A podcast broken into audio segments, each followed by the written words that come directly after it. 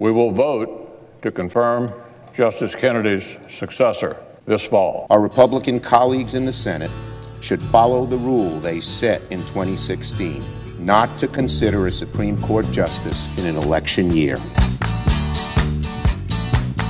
Well, this should be fun. Well, I don't know why I came here tonight. I got the feeling that something ain't right. No, it ain't. I'm so scared in case I fall off my chair. And I'm wondering how I'll get down the stairs. Clowns to the left of me, jokers to the right. Here I am, stuck in the middle with you. Yep. Yes, I'm stuck in the middle with you. From Pacifica Radio in Los Angeles, this is the Bradcast as heard on KPFK 90.7 FM in LA, up in Oregon on the Central Coast on KYAQ, and in Cottage Grove on KSO. In Lancaster, Pennsylvania on WLRI, Maui, Hawaii's KAKU, Columbus, Ohio's WGRN, Palenville, New York's WLPP, Grand Rapids, Michigan's WPRR, New Orleans, WHIV, Gallup, New Mexico's KNIZ, Concord, New Hampshire's WNHN, Fayetteville, Arkansas's KPSQ, Seattle, Washington's KODX, Red Bluff and Redding, California's KFOI, Round Mountain, California's KKRN, and Minneapolis, St. Paul's AM 950. KTNF. We also stream coast to coast and around the globe every day on some fine internet affiliates, including the Progressive Voices channel, Netroots Radio, Indie Media Weekly, FYI Nation, NicoleSandler.com, Radio Free Brooklyn, GDPR, Revolution 99, Workforce Rising, and Detour Talk.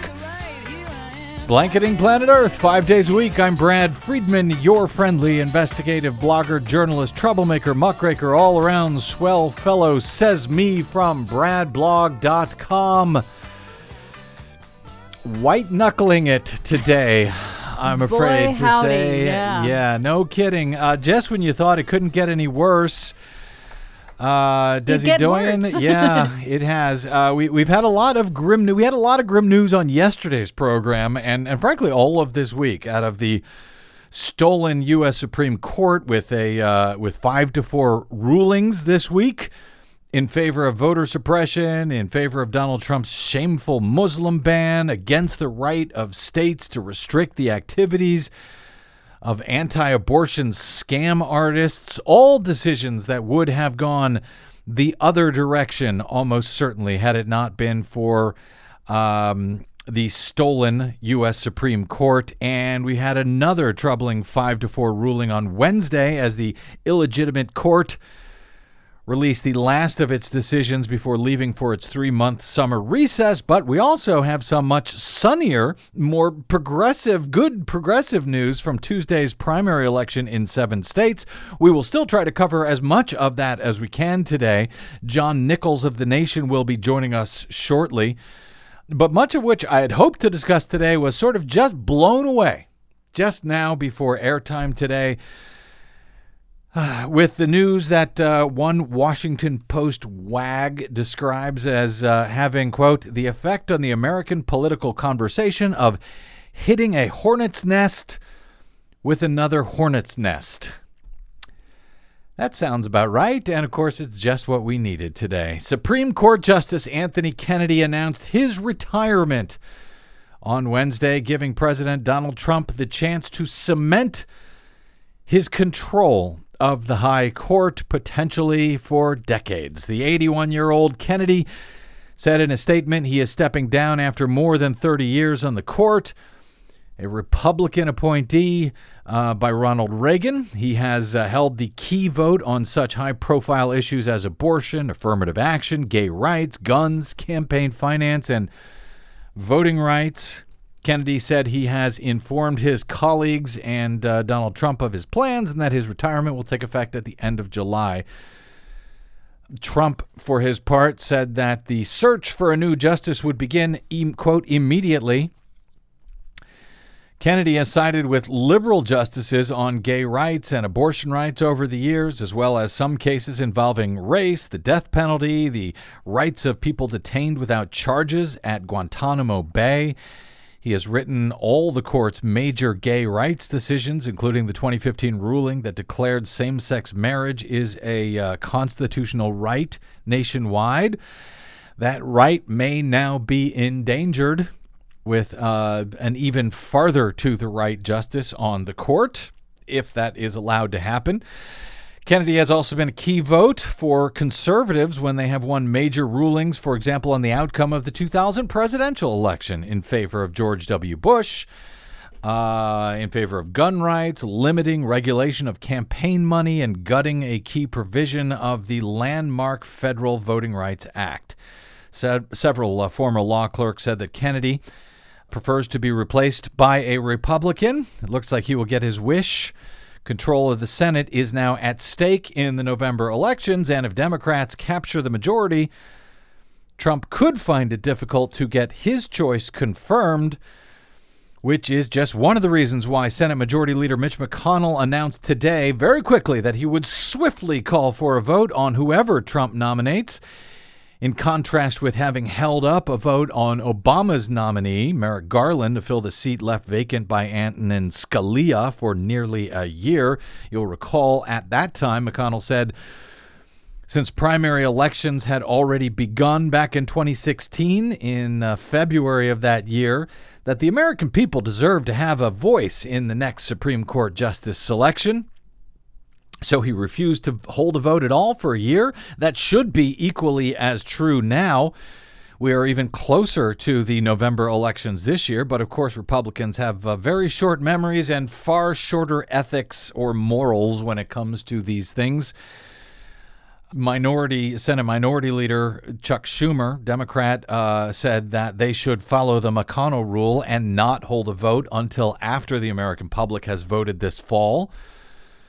Frankly, if you ask me, Democrats should put it all on the line at this point and simply refuse to vote on any nominee before January, before the new Senate uh, comes into uh, session next January. They should simply walk out, shut the Senate down if necessary. I don't know what the quorum rules are and if they could shut it down by walking out. But if that's what it takes, if they should sh- need to shut down the entire Senate for months at this point, they should do it. Anyway, we'll see what John Nichols has to say about all of that and much more shortly. In the meantime, before we uh, get to whatever we now have time for from uh, this uh, the sunnier news I mentioned from Tuesday's primary elections, uh, very quickly on the Supreme Court's last turd dropped into the American Punch Bowl. Uh, well, this, you know that's that's kind of what it is. So that is, and this was before the decision. I'm talking about the court, their decision that they dropped before leaving for the uh, for the summer and before Kennedy's announced uh, retirement. Before all of that, uh, the court dealt a very serious financial blow to organized labor the stolen, illegitimate Supreme Court on Wednesday ruled that the uh, that public government workers cannot be forced to contribute to labor unions, even though those same unions are required to represent them in collective bargaining. The justices, in yes, another five to four ruling by the stolen court, are scrapping a 41 year old decision that had allowed states to require that public employees pay some fees, known as agency fees, to unions that represent them if the workers choose not to join the unions outright. The decision on Wednesday fulfills a longtime wish of so called conservatives who seem to like judicial activism on a whole lot, whole lot of stuff, despite claiming otherwise.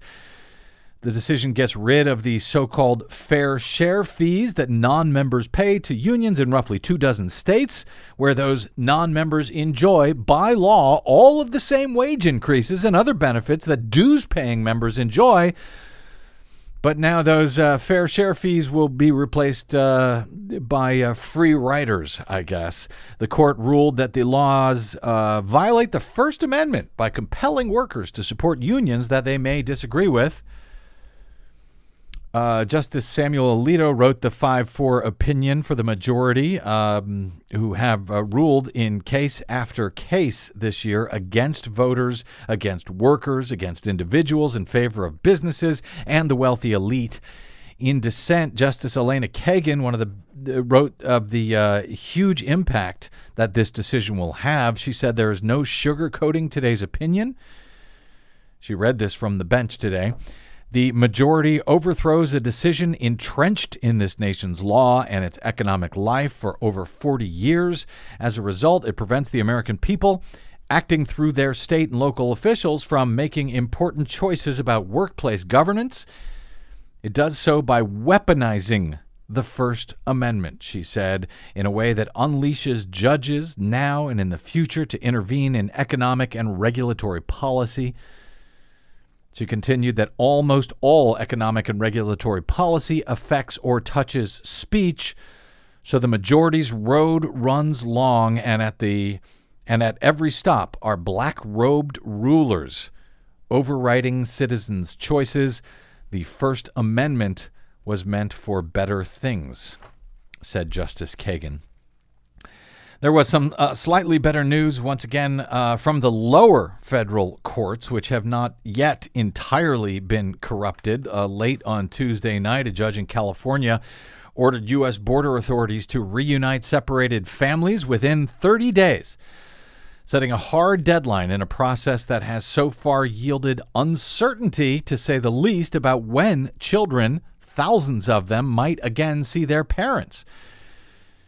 If children are younger than five, they must be reunified within 14 days of the order issued on Tuesday by U.S. District Judge Dana Sabraw in San Diego. Sabraw is an appointee of President George W. Bush, by the way. He also issued a nationwide injunction on future family separations unless the parent is deemed unfit or doesn't want to be with the child. It also requires the government to provide phone contact between parents and their children within 10 days.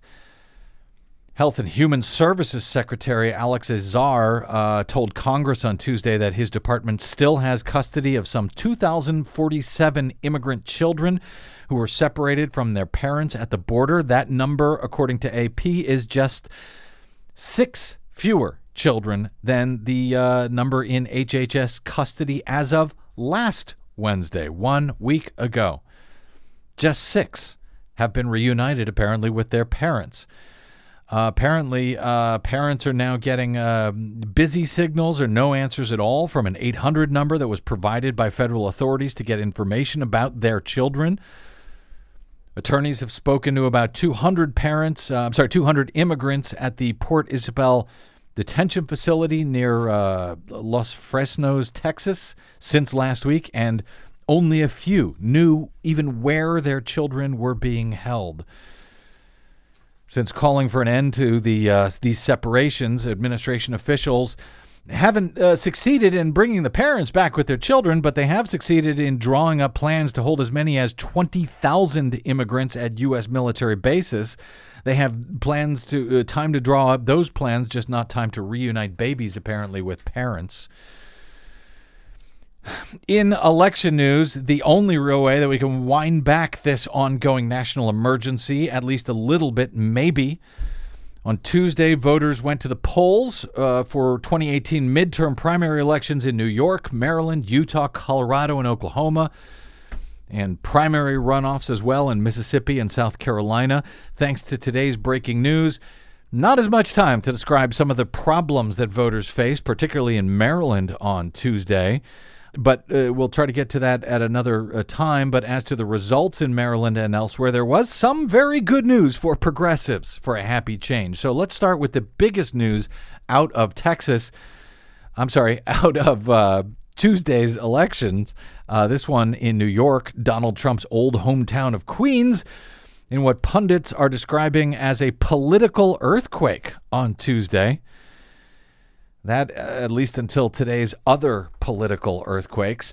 28 year old Latina Alexandria Ocasio Cortez defeated 20 year incumbent Democratic Congressman Joe Crowley of Queens in a huge upset victory for progressives of the fourth most powerful Democrat in the U.S. House. Thought to be a likely candidate to become the next Democratic Speaker of the House, Crowley was. That will not happen now. Ocasio Cortez trounced Crowley by some 15 points. Crowley hasn't faced a primary in 14 years, and Ocasio Cortez is now almost certain to become the next Congress member from New York's 14th congressional district. Crowley, the party boss in Queens and a big corporate Wall Street Democrat, hugely outspent her, outspent Ocasio Cortez. The white Irish American congressman uh, outspent the challenger, whose mother is Puerto Rican and father is from the Bronx. $3.4 million to her $200,000. Political observers have likened the upset to that of then Republican House Majority Leader Eric Cantor, uh, Republican from Virginia, his unexpected primary loss back in 2014 to now Congressman Dave Brat. According to a recent profile at The Intercept, Ocasio Cortez, who is a Bernie Sanders disciple and a Democratic socialist, she calls for the abolition of U.S. immigration and customs enforcement, that would be ICE. She calls for Medicare for all, tuition-free public college, federal a federal jobs guarantee, and criminal justice reform now. Arguing in her campaign uh, video that went viral that uh, quote it doesn't take 100 years to do this, it takes political courage. That courage paid off on Tuesday night in what turned out to be some long overdue good news for progressives of uh, of late, and in a bit more good news uh, for progressives in Maryland. Ben Jealous, a former NAACP president who was embraced by Senator Bernie Sanders, decisively defeated his Democratic opponents uh, to win the Democratic gubernatorial nomination on Tuesday in a major victory for the party's progressive wing. In his victory speech, uh, Jealous lashed out at Republican Governor Larry Hogan, said he will triumph in the general election in the fall because he, quote, knows how to build a true people powered grassroots campaign. Jealous received strong backing and outside money from uh, liberals, unions, progressive groups. He offered uh, bold proposals, including state based universal health care, debt free college. And he says he believes that uh, voters will be energized to defeat Hogan, who has record high approval ratings in the state. This will be a tough climb for Jealous, with uh, uh, Hogan, a Republican, still wildly popular in the otherwise uh, very blue state. Republicans, meanwhile, meanwhile, wasted no time seeking to paint Jealous as too far to the left. The Republican Governors Association said the Democrats' quote, radical views make him unfit to serve as governor. The statement said Jealous wanted to raise taxes to never before seen levels in, in order to fund his radical pie in the sky uh, spending plan. Jealous, however, uh, scoffed at all of that. Uh, said he uh, would uh, wants to pay for health care, tuition, and other programs by raising taxes on cigarettes and on the wealthiest one percent of Marylanders. Close corporate loopholes, free resources by shrinking prisons, legalizing and taxing marijuana. Jealous and his supporters say only an uncompromising message will draw sufficient numbers of Democrats to the polls. We will see if he's right. There was more, but we have uh, to move to some of it, uh, uh, move some of it to another day, I guess, uh, since I want to allow an extra segment here for our friend John Nichols, who is standing by today to discuss all of that and today's anti-union ruling from the Supreme Court, as well, of course as the political nuclear bomb that was set off just within the past hour or so with the announcement of the retirement of Justice Anthony Kennedy. All of that and more is next on the BradCast. I'm Brad Friedman.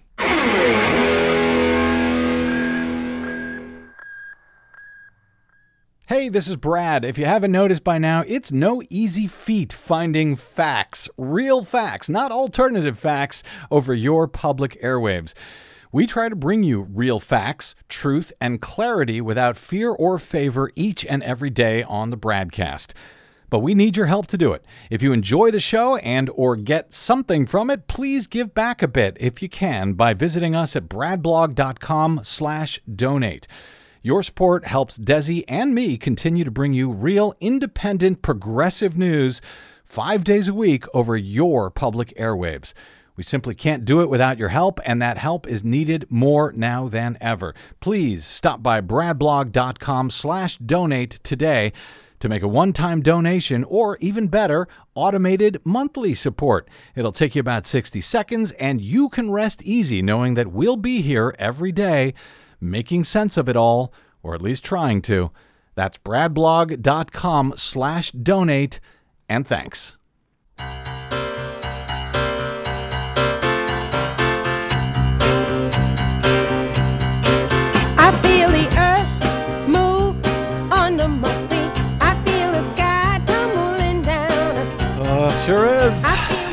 Welcome back to the BradCast. Brad Friedman from bradblog.com. Boy, we're dealing with a whole bunch of earthquakes today, uh, including the news just before airtime that Supreme Court Justice Anthony Kennedy is announcing his retirement from the stolen Supreme Court. We will speak to uh, my guest coming up about that momentarily and much more because, as John Nichols writes at The Nation today, the headlines are right. Alexandria Ocasio Cortez, a 28 year old grassroots activist, pulled off a huge Democratic primary upset victory on Tuesday over Congressman Joe Crowley, a veteran party operative and 10 year 10 term incumbent who is the fourth ranking Democrat in the US House. The defeat of Crowley, says Nichols, uh, who was widely widely seen as a potential successor to House Democratic leader Nancy Pelosi, was described by a stunned New York Times as quote the most significant loss for a Democratic incumbent in years and one that will reverberate across the party and the country. Ocasio Cortez reportedly uh, won by uh, nearly 15 points over Crowley, despite the fact that Crowley overwhelmingly outspent her by millions of dollars and enjoyed support from the same top ranking Democrats in New York State and, and at the federal level who are lining up to back Democratic New York Governor Andrew Cuomo in his September state primary contest with progressive activist and actor Cynthia Nixon. Nixon had backed Ocasio Cortez and hailed Tuesday's win as, quote, what happens when you give people a choice? They show up and they reject the status quo. Matt Blizek, the elections mobilization director for Move On, extended on the theme, saying, quote, these results are also a shot across the bow of Democratic establishment in Washington, a young, diverse, and boldly progressive resistance movement isn't waiting to be anointed by the powers that be. Americans from all walks of life who demand change are taking reins of power and showing the Democratic Party what its future looks like. The stunning victory in New York's overwhelmingly Democratic 14th congressional district all but assures that Ocasio Cortez will secure the House seat this November. Joining us now to discuss uh, that particular earthquake that some are describing as a 9.0 earthquake out of Queens on Tuesday. And yes, the uh, several other earthquakes today, including the uh, retirement of the announced retirement of Supreme Court Justice Anthony Kennedy is our old friend and journalist John Nichols, Washington correspondent for The Nation, contributing writer for The Progressive, and in these times, associate and uh, associate editor of Madison, Wisconsin's Capital Times. He's also the author of Horsemen of the Trumpocalypse, a field guide to the most dangerous people in America. Oh, John, welcome back to the BradCast, my friend. What a day, brother. Ain't it though? I uh, I had wanted to get to the sunnier news from Tuesday's uh, elections in uh, New York and in Maryland and elsewhere, uh, but obviously uh, we need uh, to talk the Supreme Court again today after grim news from the court yesterday, perhaps even grimmer news today with both uh, a ruling on unions and, of course, this news about Anthony Kennedy. We will still talk about all of those elections. But uh, first, let's do the court. Uh, Kennedy, a conservative, but considered the swing vote on the uh, divided court, the divided stolen court, now retiring. I'm inclined to say, John Nichols, what happens now? Well, here, let's put on our. Uh, Yeah, good our- luck with that. Yeah. Yeah, well, let's put on the, our little wizard hats and Yep. see what we come up with. Um, look, actually, there is a good argument that if Democrats and progressives ever needed a wake up call, Yep.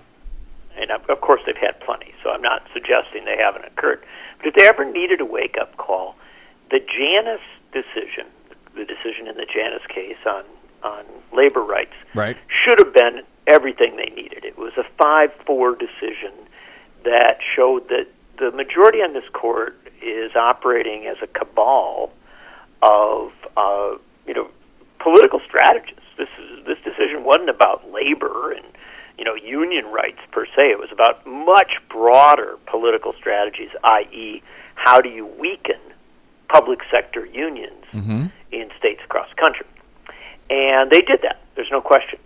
But then when you couple it with the Kennedy exit, uh, and Kennedy, of course, was a deep conservative, a member of the majority in the Janus case, so hardly a hero, Right. right? But he did have, as many judges do after many, many years on the court, they sort of evolve. They get better on some issues, and he he had evolved on abortion rights, on affirmative action, handful of other issues, mm-hmm. to a place where he could sort of be counted on to temper the most extreme social conservatism. So now we have this combination. We had a court that was already horrible on a host of economic issues, as Janus illustrates. We're potentially, well, we are losing uh, a, a minimally moderating influence on some social issues. And I, when I say minimally, I mean um, he didn't always turn the court in the right direction. No, m- minimally, uh, it, you know, we need to note that on uh, Tuesday, the uh, court came out with a ruling, uh, you know, knocking down California's restrictions on anti-abortion hoaxsters and scam artists out here in California. So he was certain he was the swing vote, but anything but a reliable swing vote uh, on many, many issues. He was certainly a uh, right in there with the right wingers on many of these uh, rulings we've seen. There we have it all put together. And what this tells us is two things. Number one, the fight against Kennedy, or fight against Kennedy's replacement, whoever Trump puts forward, Yep. has to be a much more serious battle than the fight on the Gorsuch Yeah. uh, nomination was. The fight on the Gorsuch nomination, I, I thought was disappointing in a number at a number of levels. Um, I thought Gorsuch was allowed when he went before the Judiciary Committee to essentially lie. I mean, I know we use politer words like prevaricate, but you know what he did was he suggested that he was you know really not political, not ideo- uh, not ideological. He he sent a lot of you know relatively you know folksy signals, and and he wasn't really called out on it effectively. Certainly not at a level and in a way that might potentially have broken some Republicans like Susan Collins, perhaps Murkowski, and others away. That can't happen. Whoever's put whoever Trump puts up, uh, it's got to be a much more coordinated, much more focused fight. And here's the interesting thing: McConnell has signaled already that he wants the Senate to remain in session for a lot of the summer and fall. Right. The reason he's doing that is because there's so many Democrats up for reelection. He wanted to pull them out of their states. Now, though, this becomes an interesting thing. The fight over a Trump pick to replace Kennedy, which will come, you know, Kennedy leaves July 31st. Um, that's going to be an incredibly high-profile battle that will play out parallel to the Senate election campaign. Let me let me actually, John. Uh, uh, let me even uh, be less polite here. I, it seems to me, and I know that this is all just you know breaking as we go to air here. Uh, so uh, there's a lot of thinking through of strategy and so forth that, that needs to be done. But uh, you know, now that the Senate Republicans they've done away with the filibuster over Supreme Court justices, as they did when they stole the seat uh, for uh, Neil Gorsuch that should have gone to Obama's nominee Merrick Garland. I think uh, d- Democrats need to start talking about stealing it back. And when I say that, I'd love your opinion on this. Uh, you know, right now the Senate is 51 49 in favor of Republicans. It could very well uh, flip to Democrats this November. John McCain may not be well enough to even get back to Washington D.C. at this point to uh, you know to to vote at all. So now you're talking about a 50-49 Senate. If one senator flips, whether it's Jeff Flake, Bob Corker, somebody like that, Democrats can block this. And alternately, this is something you have experience with in Wisconsin. Should the Democrats just walk out? I don't know if there is a, a quorum rule in the U.S. Senate, but if they can't, uh, you know, get enough votes to block a Trump nominee, isn't this the right time to walk out, stop all Senate business whatsoever? And uh, keep them from even voting at all until the new uh, Senate can take uh, can uh, take session next year? It's harder to do than it was in the Wisconsin legislature. Uh, just to let you know, the, the walkout strategy. Right. But what you're getting at here is the heart and soul of what I'm talking about as well, Mhm. and that is, um, yeah, it's time to call you know out the parliamentarians, call out the experts on the rules, Mm-hmm. uh, look for every opportunity to slow down or stop this initiative. Sure. Right. Yeah. And and there's a, two reasons to do that. Uh, number one, you're you're talking about stealing it back, and that's a you know that's a I understand the phrase, but there's also turning their own strategies, their Mhm. own uh, language on them, and that is that i- in 2016, our Republican friends suggested that uh, they couldn't advance Mm-hmm. uh, the Merrick Garland nomination because it was an election year, Right. Right, and Yep. there was, you know, so much up for grabs. We weren't really sure, you know, who would be president or who would be in charge of things. So why not just wait till the end of it? Right. Well, if that's their principle, right? Yep. In a year when you've got an almost evenly divided Senate that that you know could go either way, why not wait till after? Why not wait till you know next January? Right. Make, You know, I mean, I, it's I I didn't like it when they did that, but the fact is that is what they did to steal a seat yeah. on the court, Exactly. and so I I do think that this becomes a very critical moment. It's one of the real problems with Supreme Court nominations in general, as we you know what are the challenges that we should understand about this. Mhm. You know, they're always run against politics, right? It's it's very rare that you have that perfectly scheduled time. Oh, we got nothing else to do. Let's fill a seat on the Supreme Court. Right. I mean, there's elections and things going on, but we're in this supercharged moment, this this hyper politicized moment, and the Republicans, from a strategic standpoint, clearly played it for everything it was worth in 2016. Mm-hmm. Uh, now the question is, will Democrats play as hard in 2018? Look, John, bullies don't back down. Bullies don't back not. down unless they are pushed back. And, you know, at this point, they obviously have a bully in the White House, but they stole this seat. And it seems like Democrats now need to uh, step up. Again, I know it's early. I know, uh, as somebody I talked to today said, they are just picking themselves up off the floor after this announcement from Kennedy. But it seems to me, I've been thinking about this for a while, that it seems to me they need to push back with the same hardball tactics in some fashion, whether it's making your point, John, that, hey, you guys said the voters, uh, you know, need to have a voice in this. After all, the primaries have started. There could be a different Senate after November. Uh, I was going to ask you even before the Kennedy news about uh, David Faris. Do you know uh, uh, David Faris? Uh, he's got a he's a political scientist out of Chicago. He's got a new book called "Time for Democrats to Fight Dirty." He regards the new the uh, current Supreme Court as illegitimate, as I do. And he argues that if Democrats ever regain power in both the Congress and the White House, they should pack the federal courts the way the GOP has over the past year.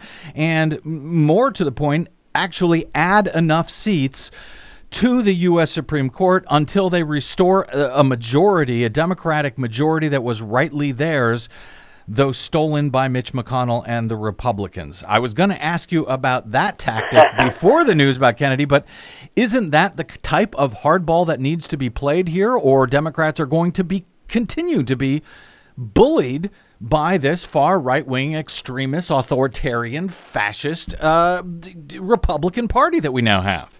Well, what do you really think? Well, you know, I No, just, I'm teasing. I know. Um, I, look, it's kind of where we uh, are, John. But let me let me only counter on a little bit of the language there. Okay. You know, it's you're suggesting that this is adopting the same tactics, right? Doing the same thing. What I would suggest is actually, you know, this goes back to something that uh, you know Judge Reinhardt, who used to serve on, served for a long time on the Ninth Circuit, used to talk about, and and he said, when Republicans are in charge, at least in this contemporary era, they're going to put very conservative people on the courts, federal appeals and Supreme Court, and and Democrats have for a long time, going back to the Clinton years, made a terrible mistake in that the people that they've placed on the courts have uh, tended to be quite moderate. Yep. And so what you end up with is an imbalance even when the Democrats are in charge, right? Right. Uh, you know, the court keeps things keep moving more and more to the right. Yep. Now, that's not always on some of the social issues. That tends to particularly be the case on economic and corporate issues. And so there's a need for Democrats, progressives, for everybody, people of goodwill, to take the courts seriously. And that isn't just playing a game, right? You know, that's not pushing back on a bully. That is actually understanding how to establish a proper balance on the courts in a system like we have. Right. And the way to do that is to make sure that you can fill all the openings that are there, fight hard to do so. You know, kind of don't accept the bullying from the Republicans. You don't necessarily have to be as bad a player as they are. You have to make good arguments for what you do if you're going to expand the size of the courts, because there need to be you need more people on the federal bench. Uh, it's a legit argument made, you know, not just by you and me in this conversation, but by federal judges. You know, make the case to the American people.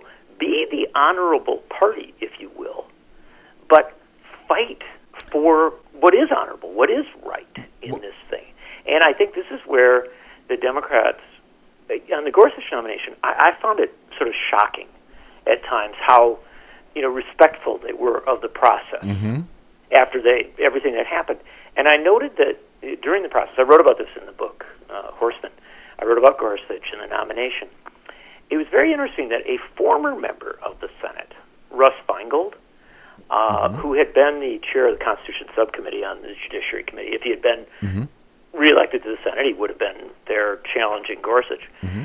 He put out a, a very important memo as the Gorsuch nomination was coming to a head and said, you know, look, guys, you need to make a much bigger deal of the structural reality of how this happened, and you need to, you know, you need to tell the American people you are blocking things, you are, you know, standing in the way of this for a reason, and that is because this seat should be Merrick Garland's. Yep. And and so I thought that go back if you go back and dust off Feingold's memo, I think it frames out a very very good approach uh, for at least starting this fight. I will. I will try to go back and look at that memo You'll like it. because it was, uh, of course, now uh, some years ago, and I wonder if it uh, rises to the moment that we are now in after a year or so with a uh, stolen Supreme Court and looking to. Uh, uh, a right wing major, a stolen right wing majority now for the next generation or two with a second appointment by President Donald Trump. John Nichols, let me take a quick break here and uh, come back to talk about some sunnier news, I hope, uh, regarding Tuesday's elections in seven states. Uh, and the earthquake happening inside the fight for the soul of the Democratic Party itself. John Nichols sticks with us to cover all of that. John Nick, and, and you can follow him on the Twitters. By the way, John, uh, follow him on the Twitters. His handle is Nichols Uprising. I'm just saying, John, Uprising. Quick break, and we are back with Nichols Uprising right after this. I'm Brad Friedman. This is your BradCast.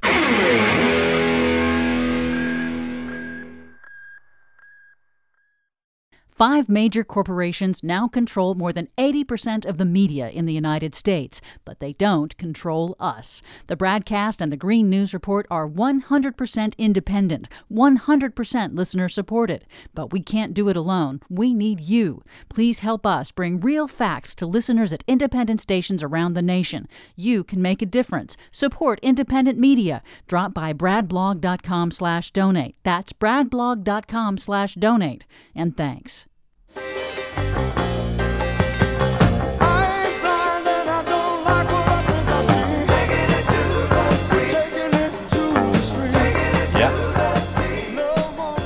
Democrats ought to be taking it to the streets. Welcome back to the BradCast. Brad Friedman from BradBlog.com on a uh, extraordinarily busy and uh, troubling day, and uh, a day of good news, frankly, following elections on Tuesday in uh, seven states. I'm speaking with.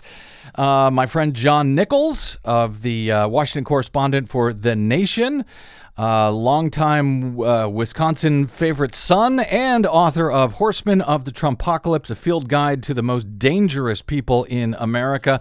All right, we've talked about the uh, terrible news from the U.S. Supreme Court today a little bit. John, uh, let's talk about the better news in these elections. Uh, there were several big and important wins for progressives on Tuesday as seven states held primaries for the crucial uh, for the crucial 2018 midterms. But the biggest news by far seems to be the defeat of longtime Wall Street funded establishment Democratic Congressman Joe Crowley by upstart first timer Alexandria Ocasio Cortez, a progressive 28 year old Democratic socialist and Bernie Sanders acolyte which the media and political world uh, seem to be characterizing uh, today, as you pointed out at The Nation, as a political earthquake.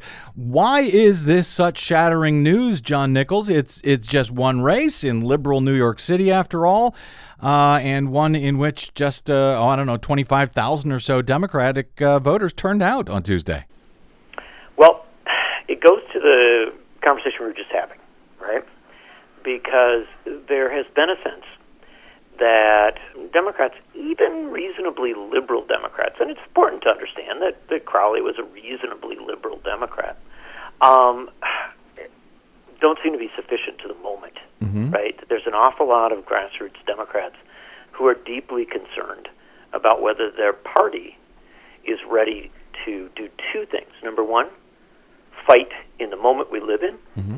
Uh, the struggles that need to be done, and, and notably, um, the challenger in this race, uh, Ocasio Cortez, uh, went down to the Texas border as part of her campaign uh, to highlight the immigrant rights issues that were in play in recent weeks.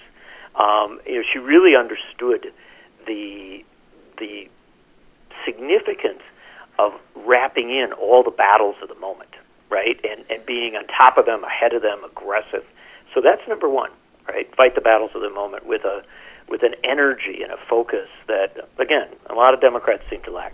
But secondly, fight the battles of the future. Get ready for where the party has to go.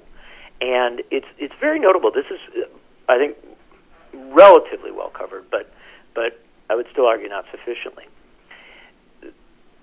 This challenge was mounted by a member of Democratic Socialists of America who identified as a Democratic Socialist, mm-hmm. who in interviews talked about, you know, why she was uh, a Democratic Socialist and also a, a very, you know, kind of boldly progressive individual whose campaign in many ways extended from not just the Bernie Sanders campaign, for which she had been an organizer, mm-hmm. but from the many movements that are in play now on economic and social and racial justice and criminal justice reform issues, just a host of, of uh, consequential, consequential uh, movement struggles. And why I say that's the politics of the future. You know, we've talked about this before, Brad. We are in the midst of radical changes that have nothing to do or very little to do with Donald Trump. Mm-hmm. Uh, you know, we're in the midst of a globalization revolution, a digital revolution, an automation revolution. Our society is changing in fundamental ways, and we need a lot more ideas, and we need bolder ideas to be able to handle these changes. And I think that a, a chunk of young voters, especially in that Bronx and Queens district, recognize that need. You argue at the uh, Nation today that most Democratic leaders have been very slow to recognize the intense yearning for economic and social change amongst their uh, amongst their own base and among Yeah. the million of vote, millions of voters who uh, could be rallied to the party line if it offered a dramatically bolder vision. And I agree with you, but that was also the argument that Bernie Sanders made before not being able to rally enough voters to his bolder vision to win the Democratic presidential nomination in 2016. And a number of his endorsed candidates have uh, failed to win nominations uh, elsewhere in the country so far this cycle. So, what makes you so sure, John Nichols, that there are those millions of voters out there who, uh, you know, e- enough to actually flip red seats to blue this November and uh, a, uh red White House to a blue White House uh, in 2020? Well, let's uh, note that, that when we were talking about this just a moment ago, I suggested there were two factors, right? Mm-hmm. One was, you know, that energy from the Sanders campaign and and you know all of all of the kind of Sanders focused analysis, which we hear a lot of. But secondly is also that involvement with movements. You know that that you know reaching beyond even where Sanders went uh, into immigrant rights, racial justice, uh, criminal justice reform, uh, full on for single payer, full on for, um, as you know, in this case, uh, Ocasio Cortez talking about uh, housing as a right, um, a whole host of fundamental economic and social issues. I, I think there's a space there, but you can't go cautious on it. And it's not to say that some of the candidates who were defeated were cautious, not necessarily the case, but there are ways to hit your mark. And what was interesting yesterday is that you saw a number of instances where candidates hit the mark. Uh, it isn't just this race in New York City. You also had in Maryland Ben Jealous, Yeah. who was a key Sanders backer from 2016, former head of the NAACP, a remarkable individual in his own right on a host of issues and great resume, great history, running for governor uh, in a crowded primary. Pretty much the whole of the Maryland establishment was lined up against him. But he put together a coalition of unions, activists, young people, uh, people of color in uh, especially the Baltimore area, and he prevailed. He didn't just win by a little. He got 40% in a nine-way primary. Right. 11 points ahead of his next closest competitor. That's a big win. And and I cannot begin to emphasize, I've followed this race closely. What Jealous did was not merely say, you know, yeah, I want to shake things up or I want to be a progressive or blah, blah, blah. Much like uh, Ocasio Cortez, he um, had an incredibly detailed agenda. I mean, this is a, a visionary campaign that talked about the future in all sorts of ways. And if I give you one other example, out in Colorado, Emily Sirota won a state legislative fight. And it was a fight between eh, what a lot of our media might identify as two liberals. Her opponent was a relatively uh, progressive woman as well. And yet there were there was a real divide there as regards intensity and passion. And Emily Sirota took very, very bold stands as regards labor rights. She was even attacked uh, in, in some instances for being so bold in having done so. But she won that primary, and she will she'll end up in the legislature. Um, and Ocasio Cortez in New York will end up in Congress because these are you know pretty Democratic districts. Yeah. Jealous has a tougher fight. Yep. But boy, if you watched him last night as he declared victory, he was going right to the heart of the matter of you know an expansive turnout building, generationally focused campaign. Mm-hmm. And so I think there's stuff happening there. I There is, yeah. He he will have a tough fight against a very popular Republican governor, Larry Hogan, in uh, in Maryland. But it it's great to see people standing up and fighting, and also it moves. I hope it serves to move the rest of the party as well. Our friend and and uh, your colleague at the Nation, David Dayen. Talking about the uh, Ocasio Cortez uh, uh, victory in New York, said people will say, "quote that that's only one," And he adds, well, it only takes one. Now, every corporate Democrat representing a solid blue seat will have to wonder if they're next. He says it changes everything. I think it may be right. Does it change? Uh, does it translate into good news? Uh, we got just a, a, minute or two left here. Uh, does it translate into good news for Cynthia Nixon in her insurgent and uh, supposedly long shot challenge against Democratic Governor Andrew Cuomo in the uh, September uh, state primaries in New York? Well, Cynthia Nixon endorsed this challenge, right? Mm-hmm. And the two candidates, you know, appeared next to each other.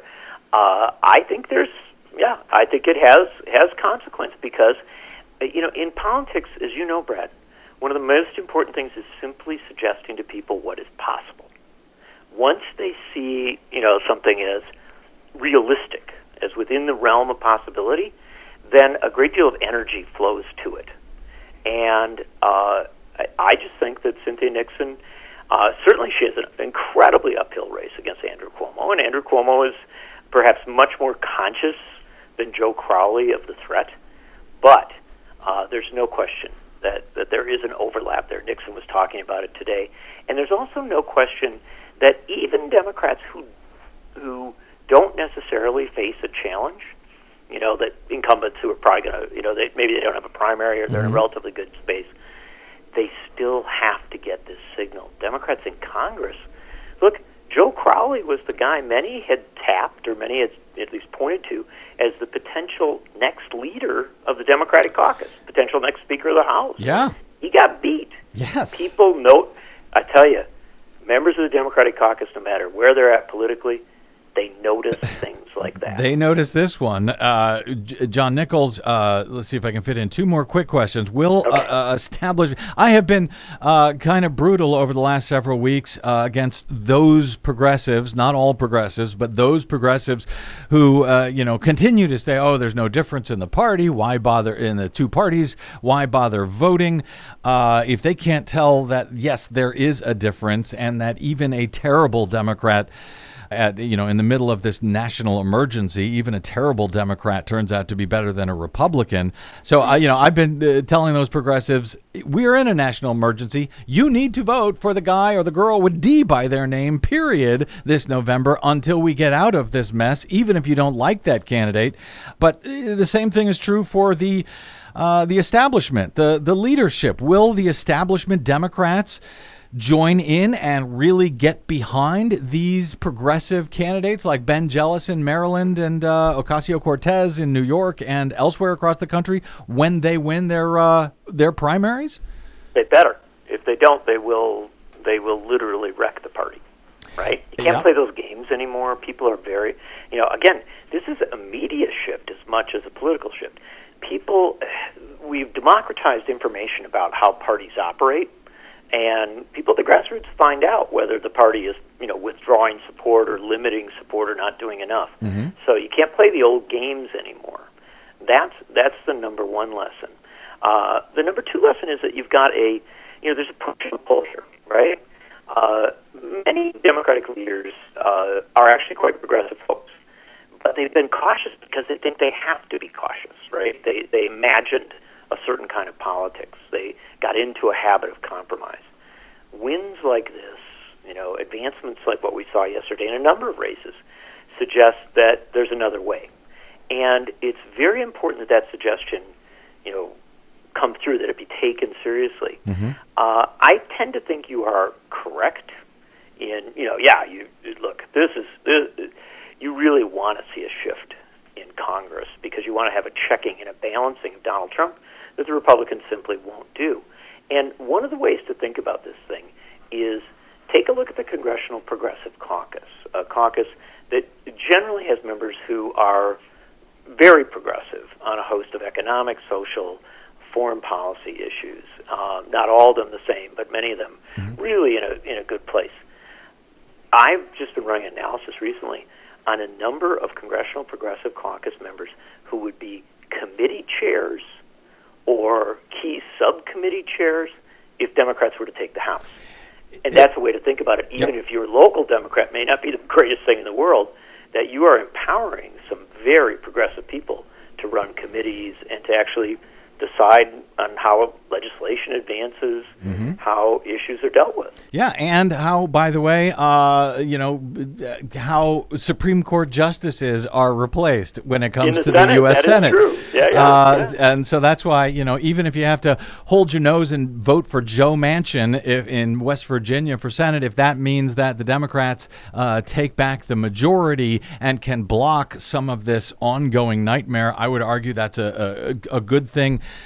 John, in 30 seconds, I got uh, real Donald Trump today saying on Twitter the Democrats are in turmoil. And of course, the right is pointing to these uh, progressive victories on Tuesday as signs that the party is, uh, uh, you know, they, they take the word socialist and turn that into Marxist. Uh, how do you narrate, how do you uh, respond to that narrative coming from the right? How do you counter this? you know this corporate media narrative that we're going to hear about the Democratic Party moving far, far to the left, as Republicans have been pretending for so many years. You know, they only scream about it when they're scared. Yep. These people, look, our Republican friends are not all insincere, but an awful lot of them are. And the fact of the matter is, they know as well as you and anybody else does that when Bernie Sanders ran in 2016, a big part of what got people excited about him wasn't necessarily it wasn't necessarily that they were all socialists or democratic socialists. Was- That's not the point. But the fact that he was willing to identify uh, in a way that was different, that was bold, that was potentially even some people saw as a little threatening.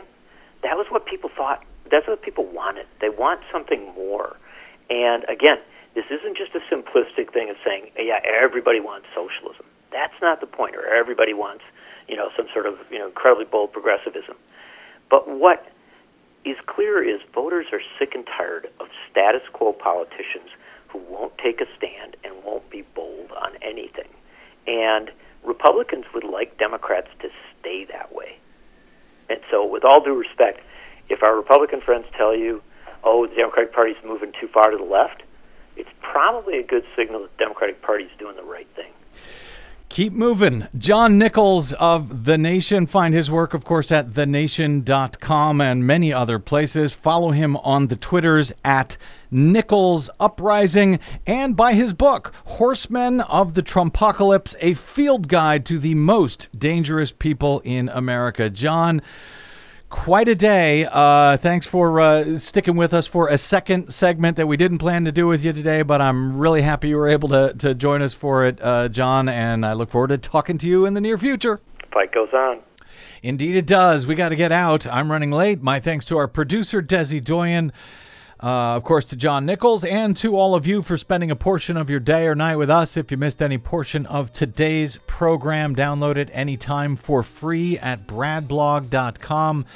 And as ever, my thanks to those of you, we need you now more than ever, who stop by bradblog.com slash donate so we can continue to fight this good fight as long as we possibly can. We rely on you. bradblog.com slash donate.